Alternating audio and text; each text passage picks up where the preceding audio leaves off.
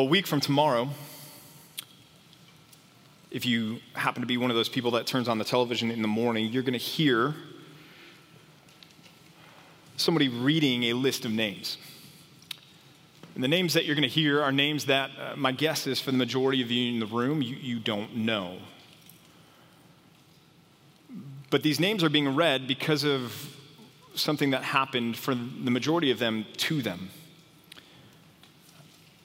These are the victims, these are those that lost their lives, those that died in the attacks on the World Trade Centers in September 11th of 2001.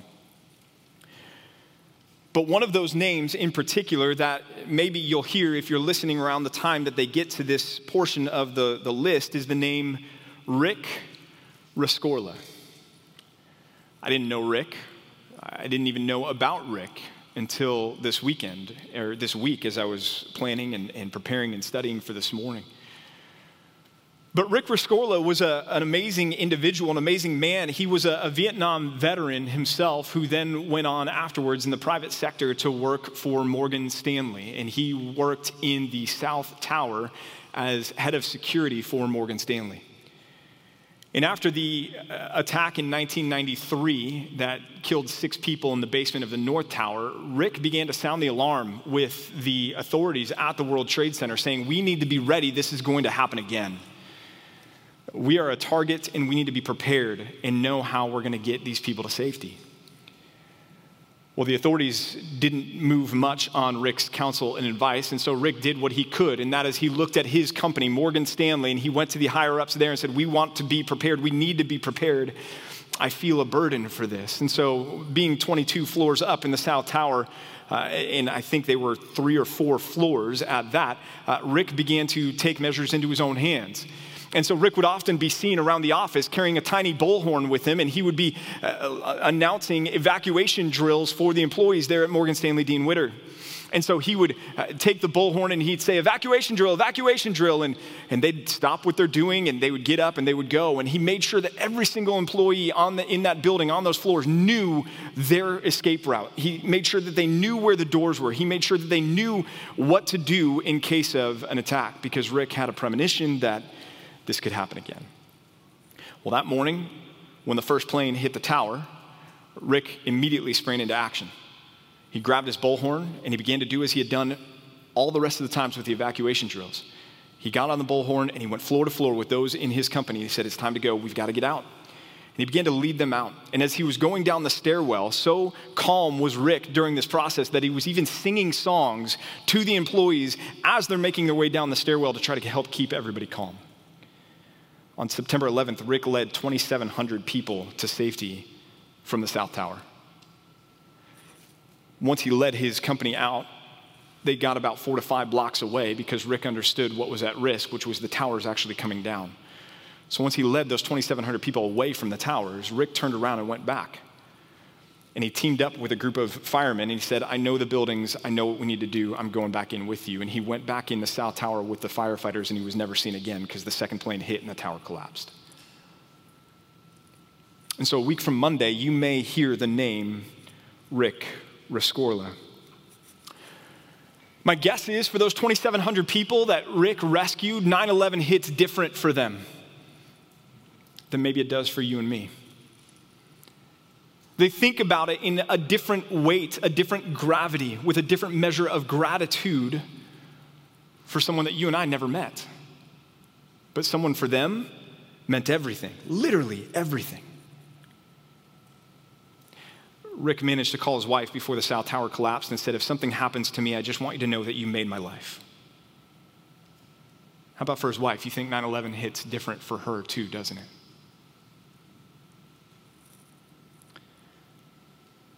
9 11 for those individuals is an invitation to remember Rick Rescorla. It's an invitation every single year, though I'm sure it's way more than yearly that they think about him. But it's an invitation every year for them to stop and remember what he did for them. And to be grateful and to be thankful. And I'm sure also for them, it's that opportunity for them to consider their own lives and say, What am I doing with the life that this man spared for me? How am I demonstrating my gratitude even in the life that I'm now living?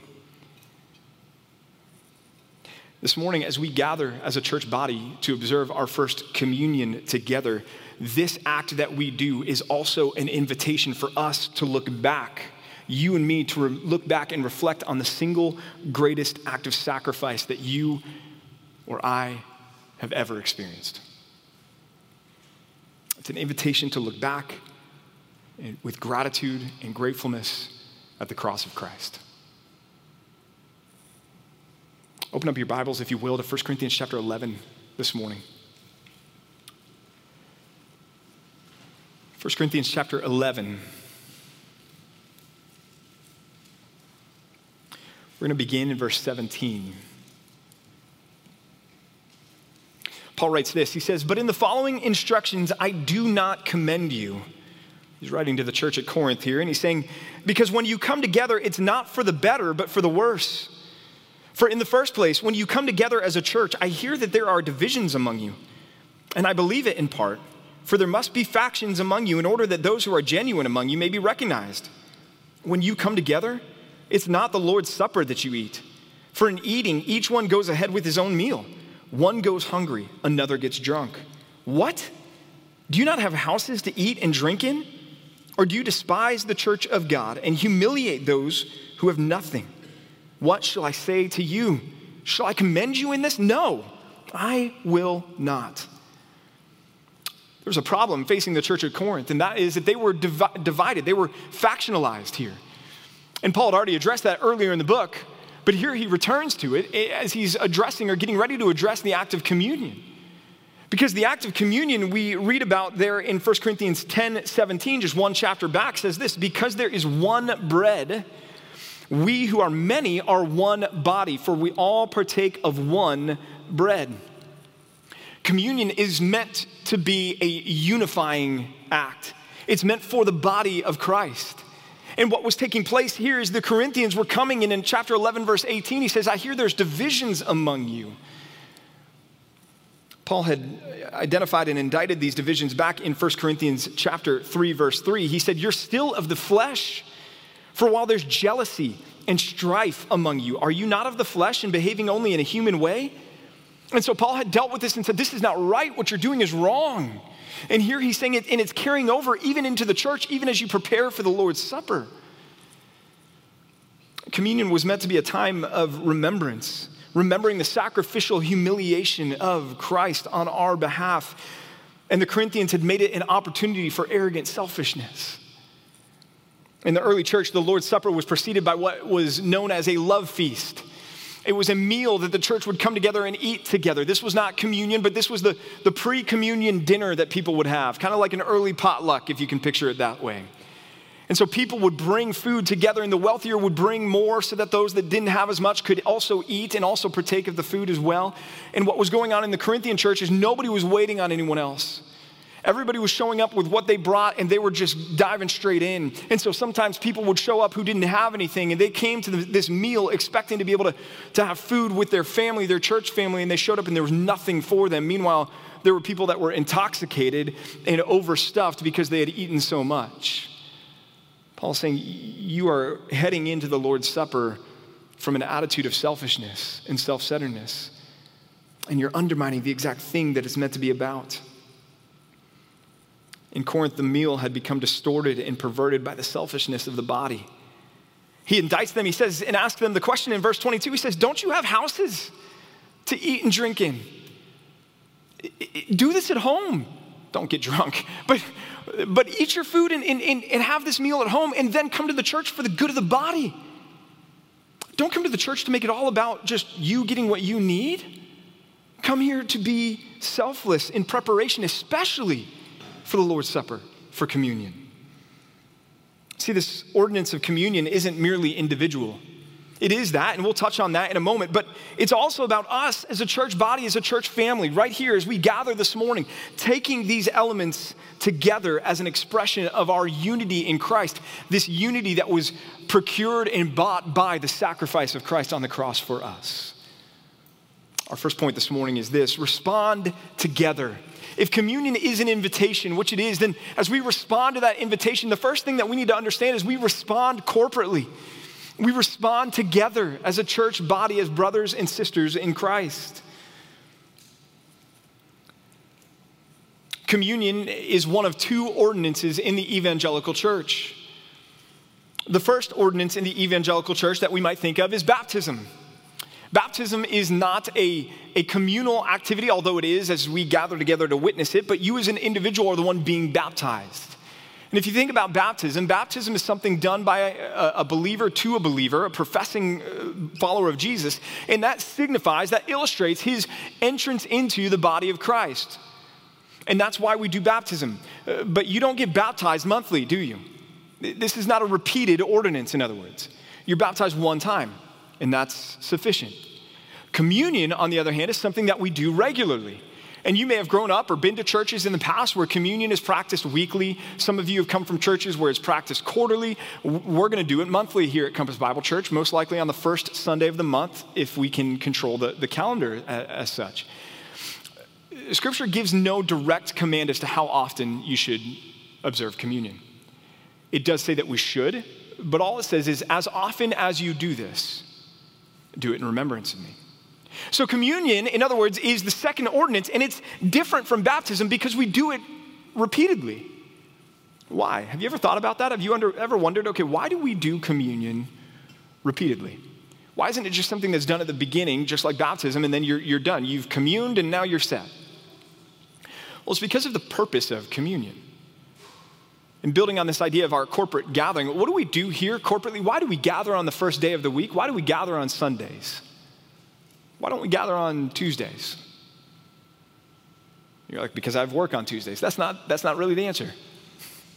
The answer is because we follow the pattern of the early church, because the early church began gathering on Sunday because they were marking the day that Christ rose from the dead. So they were gathering as a celebration to remember his resurrection. Well, as we celebrate communion together on a monthly basis, what we are doing is we're remembering the crucifixion. We're remembering what it is that gives us a commonality together. It's part of the reason why this is done in this context. It's part of the reason why communion is not something that you do by yourself at home. It's not something that you do with your friends as they come over for a meal, because it's something that Christ gave to the church to be done by the church. And so, communion is a corporate expression of our unity, and we look back on the cross as that which bonds all of us together. I mean, think about this room for a minute and how different all of us are. Some of you are born and raised in Texas, and you're sitting there going, Man, there's California in the room, I can feel it. And you're not wrong. We brought a lot of us with us. Some of you have jobs in the corporate sector. Some of you have jobs in the, the blue collar sector. Some of you have uh, moved here from other countries. Some of you grew up poor. Some of you grew up wealthy. Some of you grew up with uh, two parents. Some of you grew up with one parent. There's such a vast variety and difference of people here in this room. What in the world unites us? What in the world brings us together? It's that which we're going to remember this morning. It's the cross of Christ. And it's why we do this corporately together. It's why it's significant for the church to do this together. We've, we went to the uh, Prosper High School homecoming game on Friday night, and uh, we got there late, so my wife and I got to sit in the student section. that was fun. We won't be doing that again. but, anyways, as, as the, uh, the teams take the field, there, there's two ways to take the field as a football team. There's the one way, which is they, they just run out and they run through the banner and they, they run through the field, and it's, it's, it's just a, what is that? That's a group of individuals all wearing the same color, but they're just individuals all running as fast as they can through the, the, the banner. There's another way to take the field. And that is, and I, my son and I were watching highlights on Saturday morning of some local high school football teams, and a lot of them will come out and they come out arm in arm together as the team. And they walk out and they don't run out of the tunnel, they just walk out with their arms linked together. My son said, Dad, why do they do that? I said, Well, they're demonstrating their unity. They're saying, We are a team, we're together in this. Church, when we take communion, that's what we're doing in part.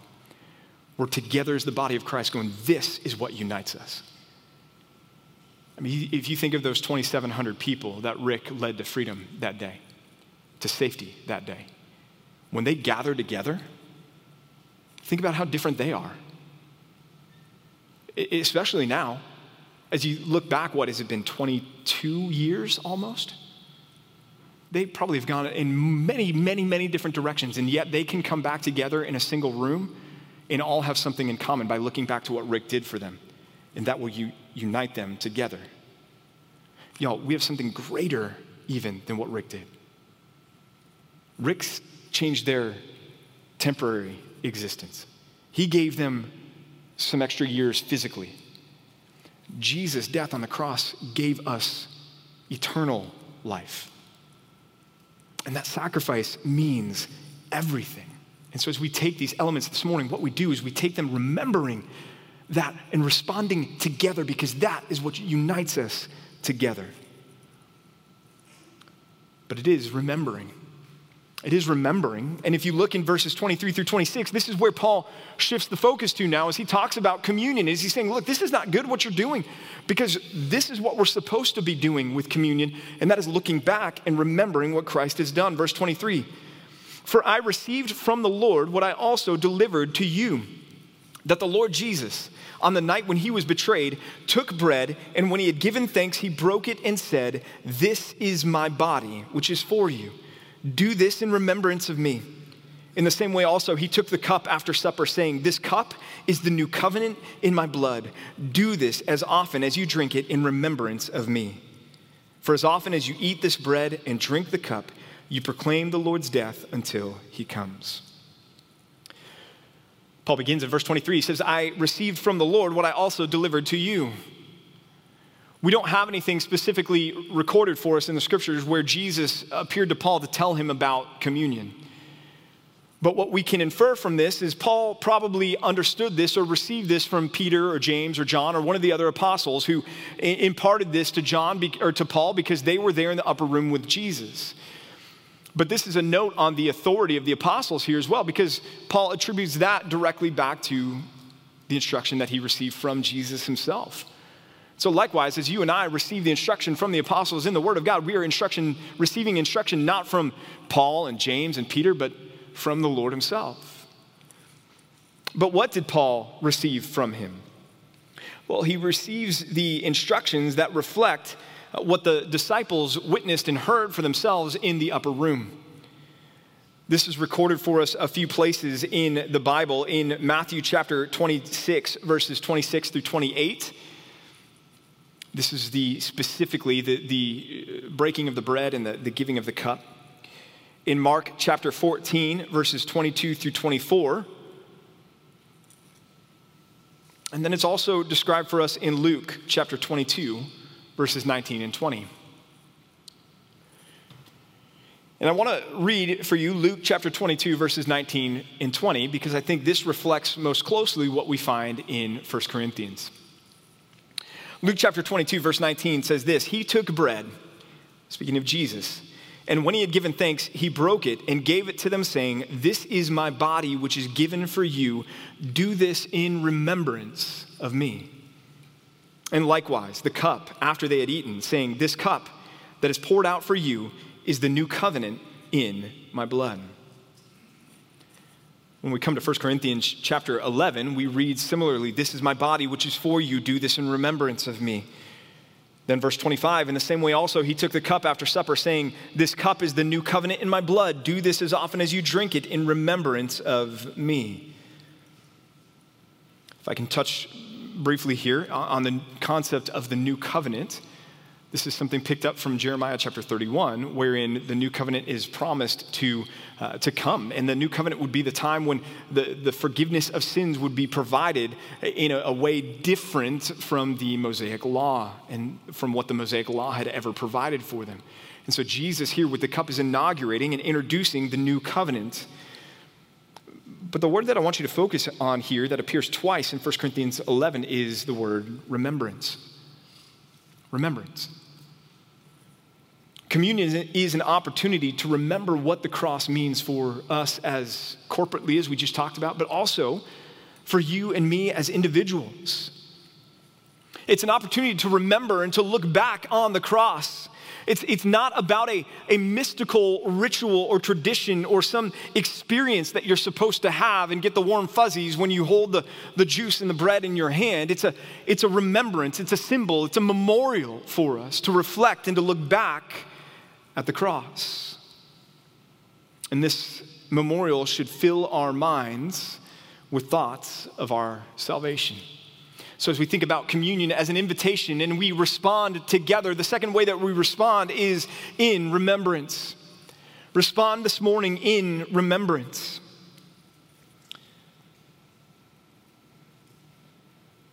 There are a variety of, of approaches to communion that you will encounter today, two of which I think we have to set aside as erroneous because they have problems biblically, and then two of those which are uh, more compatible, one of which we fully embrace and, and really kind of a, a hybrid between the last two. But the approaches to communion that are out there, the first one is taught within the Catholic Church, and that is the doctrine of transubstantiation. Transubstantiation. Transubstantiation teaches that the body, or rather, that the bread and the wine in the Catholic Church, we've got juice. Sorry to disappoint any of you out there, but you're going to have some Welch's this morning.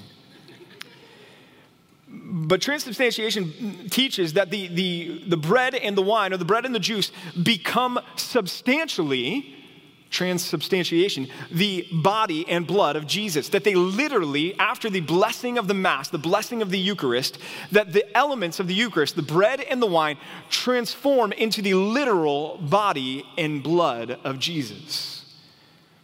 Now, if you've ever been in a Catholic church or observed Catholic communion, their elements look similar to ours. And what they would say is the, and here's what they call them, okay? The, you didn't know you were getting a doctrine in Catholic theology seminar today, did you? The, the, bread and the wine, they call them the accidents of, that's just what they're referred to. We call them elements, they would call them accidents. I don't know why, that's just, uh, that's what they call them. They would say those don't change in their appearance, but they literally become the body and the blood of Jesus. This belief was officially put forward at the Fourth Lateran Council in the 13th century AD. Quoting from the Fourth Lateran Council, it says this Within this church, the priest, Jesus Christ, is also himself the sacrificed. His body and blood are genuinely contained in the sacrament on the altar, beneath the outward appearances of the bread and wine. By God's power, the bread is transubstantiated into Christ's body and the wine into his blood. You say, well, Pastor PJ, where do they get that from? Well, they take that, uh, number one, they take that as an over literalization of Jesus' words in the, the upper room when he says, This is my body and this is my blood. But they also take it from a passage like John chapter 6. John chapter 6, verse 53 says, So Jesus said to them, Truly, truly, I say to you, unless you eat the flesh of the Son of Man and drink his blood, you have no life in you. They'll take that and say, Well, he must have meant that literally. The problem is in John chapter 6, the Lord's Supper had not been implemented yet. It had not been instituted yet. And so Jesus wasn't referring to that with his original audience. There was something else that he was driving at, a participation in him, something that we're even talking about here this morning. Uh, Mark Dever, who's a, a Baptist himself, commenting on this practice, says this The Eucharist, that is another word for communion, is understood to be a real and effective unbloody sacrifice, is what they'll call it an unbloody sacrifice. And that's because the Catholic Church believes with transubstantiation that the sacrifice of Jesus on the cross is an ongoing, perpetual sacrifice. So that every time communion is taken, every time the Mass is held and the Eucharist is served, that the sacrifice of Christ on the cross is perpetuating, it's still going on. That's where we throw the flag. You're like, that's where you throw the flag? It's one of the main areas that we throw the flag here. Because what did Jesus say on the cross right before he died? It is, it's finished. It is finished. What was finished? The atoning sacrifice of Jesus on the cross is done. It's, it's not an ongoing sacrifice. In fact, the writer of Hebrews picks up on this and says, As Christ has entered not into holy places made with hands, which are copies of the true things, but into heaven itself, now to appear in the presence of God on our behalf. Nor, verse 25, was it to offer himself repeatedly as the high priest enters the holy places every year with the blood not his own. For then he would have had to suffer repeatedly since the foundation of the world. But as it is, he has appeared once for all at the end of the ages to put away sin by the sacrifice of himself. So, transubstantiation is a, is a doctrine about communion, about what it is that we're remembering here that we have to set aside. It is not the ongoing sacrifice of Christ. Well, along came Luther, and he in- introduced a, a variant of this called consubstantiation. And in consubstantiation, he taught that the, the elements don't become the literal body and blood of Christ, but the literal body and blood of Christ become uh, with or alongside the elements. And so there's a mystical participation with the literal body and blood of Christ as they are, as the Lutheran Church would teach, in, with, and under the elements. Problems of this view see above they would say that it's not that, that Christ is continually being offered or continually being sacrificed, but uh, the, the presence of him with the elements still communicates the same notion that the work is not yet finished. The third variant here then would be the Reformed view.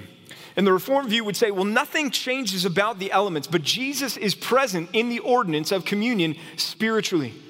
That as we take the, the bread and we take the juice, that we are spiritually feasting on Christ that there's an experience, a spiritual experience that Christ is here eh, with us spiritually speaking. And we would, we would tend to agree with that. That Jesus is spiritually present with the church as the church gathers and observes communion.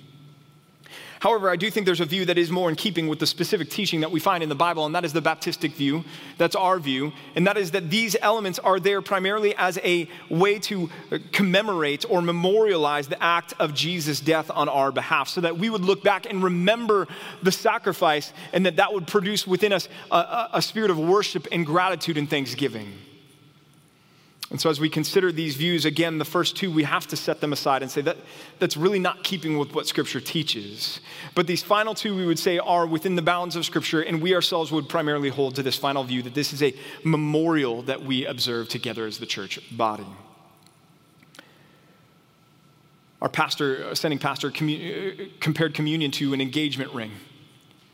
It's the promise it's the thing that you look down, ladies, and you see and you remember that act that betrothed your future husband to you, and you now await the full consummation of that. That ring serves as that, that memorial of the relationship, of the covenant that you have entered into, or that you're preparing to enter into. If we think back again to Rick in those 2700, for them it might be every time they walk by a megaphone they might think of Rick. Or every time they take a flight of stairs, they might think of Rick. These things, they, they, they memorialize, they commemorate, they cause the mind to go back to something significant. And that's what we're doing with communion. As you take the bread, as you take the juice, you're remembering the body and the blood of Christ that was shed for you. You're remembering that He went to the cross for you, that He took your place on the cross, that he died for your sins, that his body was broken, his blood was shed for you and for me. In communion, these elements, as we pass them out, that's what we do. We respond to this invitation in remembrance. We remember the sacrifice of Christ. Again, it's not trying to work up some mystical experience within you. It's to do with the elements what the scriptures call us to do with the elements, which is to remember. Do this in remembrance of me. Do this in remembrance of me. Because of the significance, though, of what we're remembering, it's important that we approach intentionally and carefully as the elements are distributed as we keep going in 1 Corinthians chapter 11, we pick up in verse 27, it says this Whoever therefore eats the bread or drinks the cup of the Lord in an unworthy manner will be guilty concerning the body and blood of the Lord. Let a person examine himself then, and so eat of the bread and drink of the cup. For anyone who eats and drinks without discerning the body eats and drinks judgment on himself. That's why many of you are weak and ill, and some have died. But if we judged ourselves truly, we would not be judged. But when we are judged by the Lord, we are disciplined so that we may not be condemned along with the world. So then, my brothers, whether you come together, or when you come together, rather to eat, wait for one another. If anyone is hungry, let him eat at home, so that when you come together, it will not be for judgment. About the other things, I will give you directions or instructions when I come. As we approach the, the elements, we need to do so with intentionality and the gravity and the, the sobriety that it, it would require. I imagine at Rick's memorial service, there were many who showed up there who had been those that he led out of that building. But imagine if one had showed up at his memorial and gone forward to, to greet his grieving wife and while he goes up to, to greet her, he's on his phone talking to his car mechanic about getting the oil change on his car. And as he walks up to greet her and he's on the phone with her, he's, he's smiling at her and he has a sympathetic look on his face, but he's leaning over at the same time and talking to his mechanic. And then he goes up and, and mouths, Thank you, thank you so much, and gives her a little side hug and then walks out the door. How do you think she would feel about that? He may do more for his waitress bussing his table at the restaurant than he would have just done for her. When her husband is the one that gave his life so that he could be there on his phone and have a car that he needed fixed to begin with. You see, we understand that there are moments that call for gravity and sobriety when we approach them. Approaching the grieving spouse of someone who just gave their life for you, I guess, is that you would approach with seriousness and sobriety You'd be mindful about things. You'd be even mindful about your appearance, not wanting to show up looking disheveled and to, to even communicate with how you look that maybe it, it doesn't matter what this man did for you. There's a call for reverence and sobriety for you and I as we take the elements of communion together as well. Reflecting back on this sacrifice, on what Christ has done for us and that's why Paul says, For anyone who eats and drinks without discerning the body eats and drinks judgment on himself. Discerning the body, what is he talking about there? There's two things he could mean. Number one could be the, the body of Christ. He could be addressing the fact that the Corinthian church gathered divided and factionalized. And so he's writing to them saying, if you're, if you're coming and you're coming causing division and you're trying to take the Lord's Supper while you're causing division, you're trying to remember something that's meant to draw us together as the family of God, and, and you're here factionalizing and judging other people. You're not discerning the body, and there's judgment that is at risk there. It's option number one. The, the second option, though, is it could be that he's saying, hey, if you're coming to take the Lord's Supper and you're not discerning your person, where you're at spiritually before the Lord, you're not reflecting on unconfessed sin that you need to, to bring before Him or you're not thinking about being intentional with your thoughts and, and worshiping Him in the moment with the way that you're reflecting intentionally with your mind on what Christ has done for you. Maybe you're not discerning the body because you're overly casual in the way that you're approaching the elements. Paul says there's a danger there that could bring judgment. The judgment on the Lord in, in Corinth was quite severe. He says, Some of you are ill and others are sick, and some of it, uh, uh you've died as a result of this. God takes this seriously, in other words.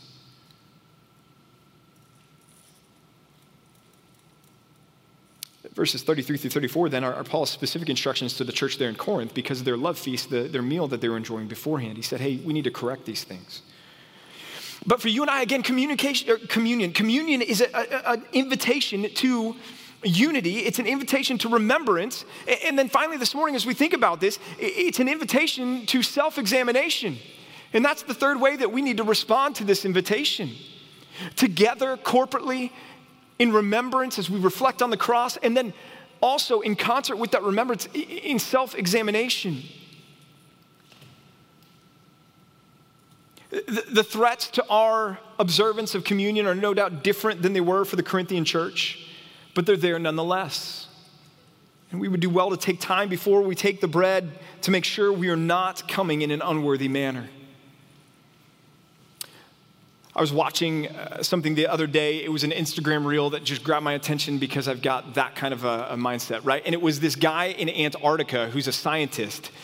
And uh, I started following his account because it's just fascinating. And you're going to ask me, what, which account is it because I want to follow it too. I don't know. You can go look for him on my account. I don't remember the guy's name.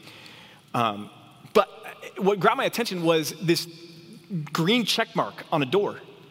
So, what in the world is that green check mark there for? And that was the question that he was answering in the reel. So it happened that somebody else had the same question. So he said, A lot of you have asked, what's the green check mark there for? And so he began to explain it. He said, The green check mark reminds us to make sure that we're ready before we open that door, because that door led to Antarctica on the other side of it. And so he walked us through the preparation that he has to go through to be ready to go outside. And so he took us into the, the, their locker room or whatever. He had his long johns on, and he was like, "Okay, I, I, get dressed." And he put on, and he put on like 17 layers by the time all was said and done, and, including a face mask. And then he's got a hood, and then he's got glasses, and he's got goggles. And he said, "I've got to make sure I've got no exposed skin because the temperatures are so severely cold there that any exposed skin immediately freezes and, and subjects itself to frostbite." So when he goes outside, he's got to make sure that he's fully ready. Now, he's a scientist working in Antarctica. I, I, assume he understands that it's cold outside and he needs to be ready, right? And yet, they put those green check marks on every single exterior door. Why? Because they know the risks if he goes out unprepared. So every time he comes to a door and he sees the green check mark, he thinks to himself, Am I ready? Have I fully prepared myself for what's on the other side of this? The risk to you and me in taking communion in an unworthy manner is far greater than walking outside in, Antarctica unprepared. And, and, I don't have a green check mark on all of our communion plates as they're passing by, but maybe you could envision one. Because as you take these elements, there needs to be the thoughtfulness about making sure that you're ready to participate in this ordinance, this act, this meal, this rite together along with your brothers and sisters in Christ. You say, well, what does that look like? Well, let me identify three threats to communion that we need to be aware of. Three threats to communion that we should be on guard against. The first is this, and that is a lack of conversion. Communion is for the body of Christ. Communion is an act that's for Christians. It's for believers. It's meant to be participated in by those who have participated in the greater act that it represents, which is the death of Jesus on our behalf. And so uh, this morning, if you're here with us and, and you would say, Well, I, am here, but I'm not a Christian, I'm, listen, I'm glad that you're here with us. But for your good, I'm going to ask and encourage you to, when the trays pass by, to just let them pass. Let them pass. This is a meal that is for believers. Parents, I'm, I'm going to encourage you to be wise and discerning with your kids in this regard as well. There is no age limit to salvation. You don't have to be a certain age to be saved. But just like with baptism, we don't want taking communion to be something that becomes a false sense of assurance for your children. To say, well, I take communion, so therefore I must be saved, because I hear Pastor PJ preach about the fact that communion's for Christians. Mom and dad are okay with me taking communion. And so do you see all of a sudden we've made somebody who trusts in communion rather than trusting in Christ. So let's be sure with your kids that they are saved before we encourage them to partake in the elements. It's okay to have them let them pass. Even if they may be saved, it's okay in this one for you to kind of take that responsibility on your shoulders to say, you know what, right now we're going to still, we're going to wait, we're going to hold off. My wife and I have done that with our kids in the past. It's a good practice to do. Lack of conversion is a threat we've got to guard against. Second is a lack of confession a lack of confession, if what we're doing as a church body is remembering the death of Christ on our behalf for our sins, then certainly we don't want to come to the table with known unconfessed sin in our life that we haven't brought before Him and asked for this forgiveness. And the good news is, what we are observing is the answer to your unconfessed sin. Jesus has died for those sins. So you don't have to be afraid of bringing them to the light. You don't have to be afraid of confessing them. There is no sin beyond the grace of Jesus. And so you can confess that this morning in preparation to take these elements. If you've got sin this week that you've not dealt with between you and God as the elements are being passed, and you're going to have a couple of minutes to reflect, use that time to confess before Him and to be prepared to take this ordinance. Third danger is a lack of concentration. I went for the C just to be a little bit Baptist for us this morning. Here's what I mean by this a lack of intentionality, a lack of concentration on what we're doing. Maybe you're checking your phones. Eh, eh, the Cowboys don't kick off until next week, and so you don't have to worry about whether or not they're losing until next Sunday, okay? Plus, they kick off later out here. I won't preach that long, I promise. Or maybe it's a text message that comes through, an email comes through, whatever.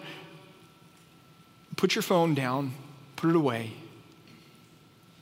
Your mind, discipline your thoughts to say, okay, I want to focus right now on the things in front of me. We don't want to be the guy on the phone talking to his mechanic when we come to the Lord's table. We want to be intentional and thoughtful, and we want to concentrate on what we are doing. In just a few minutes, the ushers are going to come down with the elements. And as they pass them, you're going to notice that there's two cups. The one cup has the juice, that's the one on top, and the cup on the bottom has the, the wafer. So you can just take one, and it's one and done. That way, the, the multiple. I used to always get nervous that I was going to spill the, the communion tray.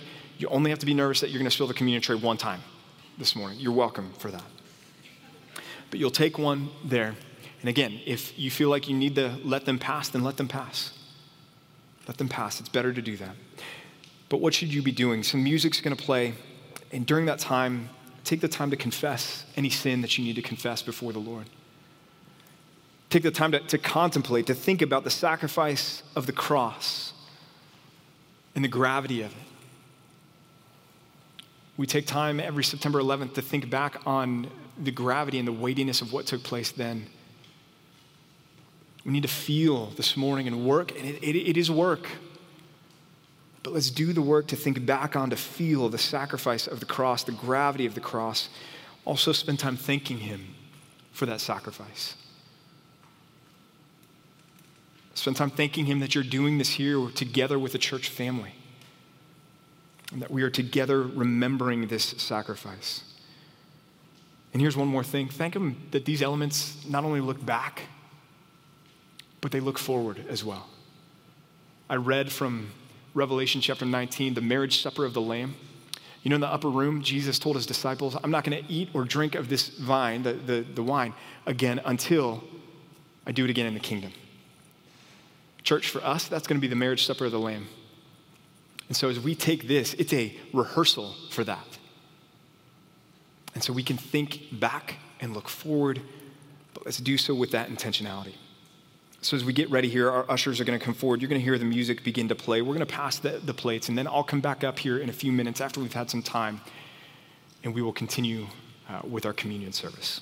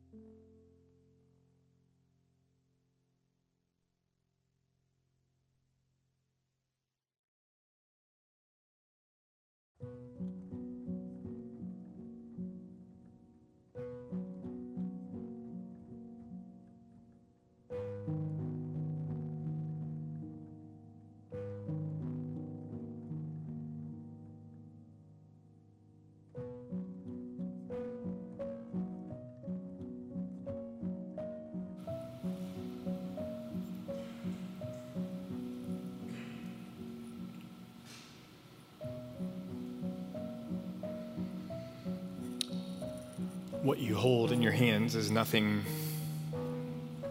mystical or, or magical.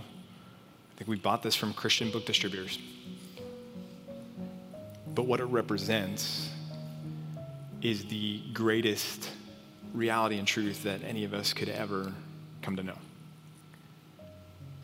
And so, as we do this, what we do is we do this to remember and commemorate and drive that stake in the ground once more for ourselves to say, This is why I don't fear death. This is why I don't fear suffering. This is why I have hope. This is why I'm here today, sitting in this chair. This is why. Because of what Christ has done for us. The Apostle Paul said, For I received from the Lord what I also delivered to you that the Lord Jesus, on the night he was betrayed, took bread, and when he had given thanks, he broke it and said, This is my body, which is for you. Do this in remembrance of me. Let's eat together.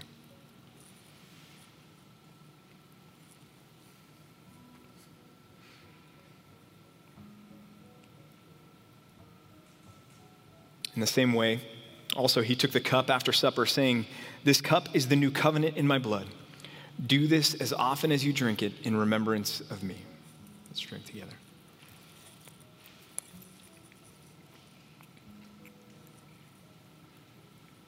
For as often as you eat this bread and drink the cup, you proclaim the Lord's death until he comes. We're going to keep doing that as the church until Christ comes back for us. I'm going to pray, and our worship team is going to come up for one last song. God, thank you for Jesus, for the death, for the cross, for the, the body and the blood. Thank you for the way that the gospel was designed, that it would come after us when we were, as Paul said, weak, ungodly, sinful enemies. Just like those in the tower on 9 11, they, they needed someone to rescue them. They needed someone to point them to this is where deliverance is. They needed the, to have a, a Savior, humanly speaking. We, we were there, spiritually speaking, and needed a Savior, and you gave us Jesus. And the deliverance that we've experienced in Christ is far greater than any human deliverance. That our sins are forgiven, that we no longer have to fear death, that we no longer have to fear judgment, that we no longer have to fear hell because of Christ. What a glorious reality that is. What we do here, Lord, is serious and it is sober. And we do feel the weightiness of it as we look back, but it's also joyful because of what it means that we are now forgiven, that now it doesn't matter from here on out what happens to us because we are safe and secure in Christ. And that day is coming and will come and will arrive according to your timetable when you will come back for your bride, the church, and you will call us to be with you, and we will feast together at the marriage supper of the Lamb. What a day that will be. This is but a foreshadow. This is simply a, a foretaste of that day that is coming. When we will gather, not just here corporately with these other brothers and sisters in this room, but all, all of the brothers and sisters in Christ down throughout the ages and the, the ages to come, should you wait. All of us will be there, and Jesus will be there, and we will be celebrating with him. What a day that will be. And we thank you that the cross is that which has secured that day for us. We thank you for Jesus. It's in his name we pray. Amen.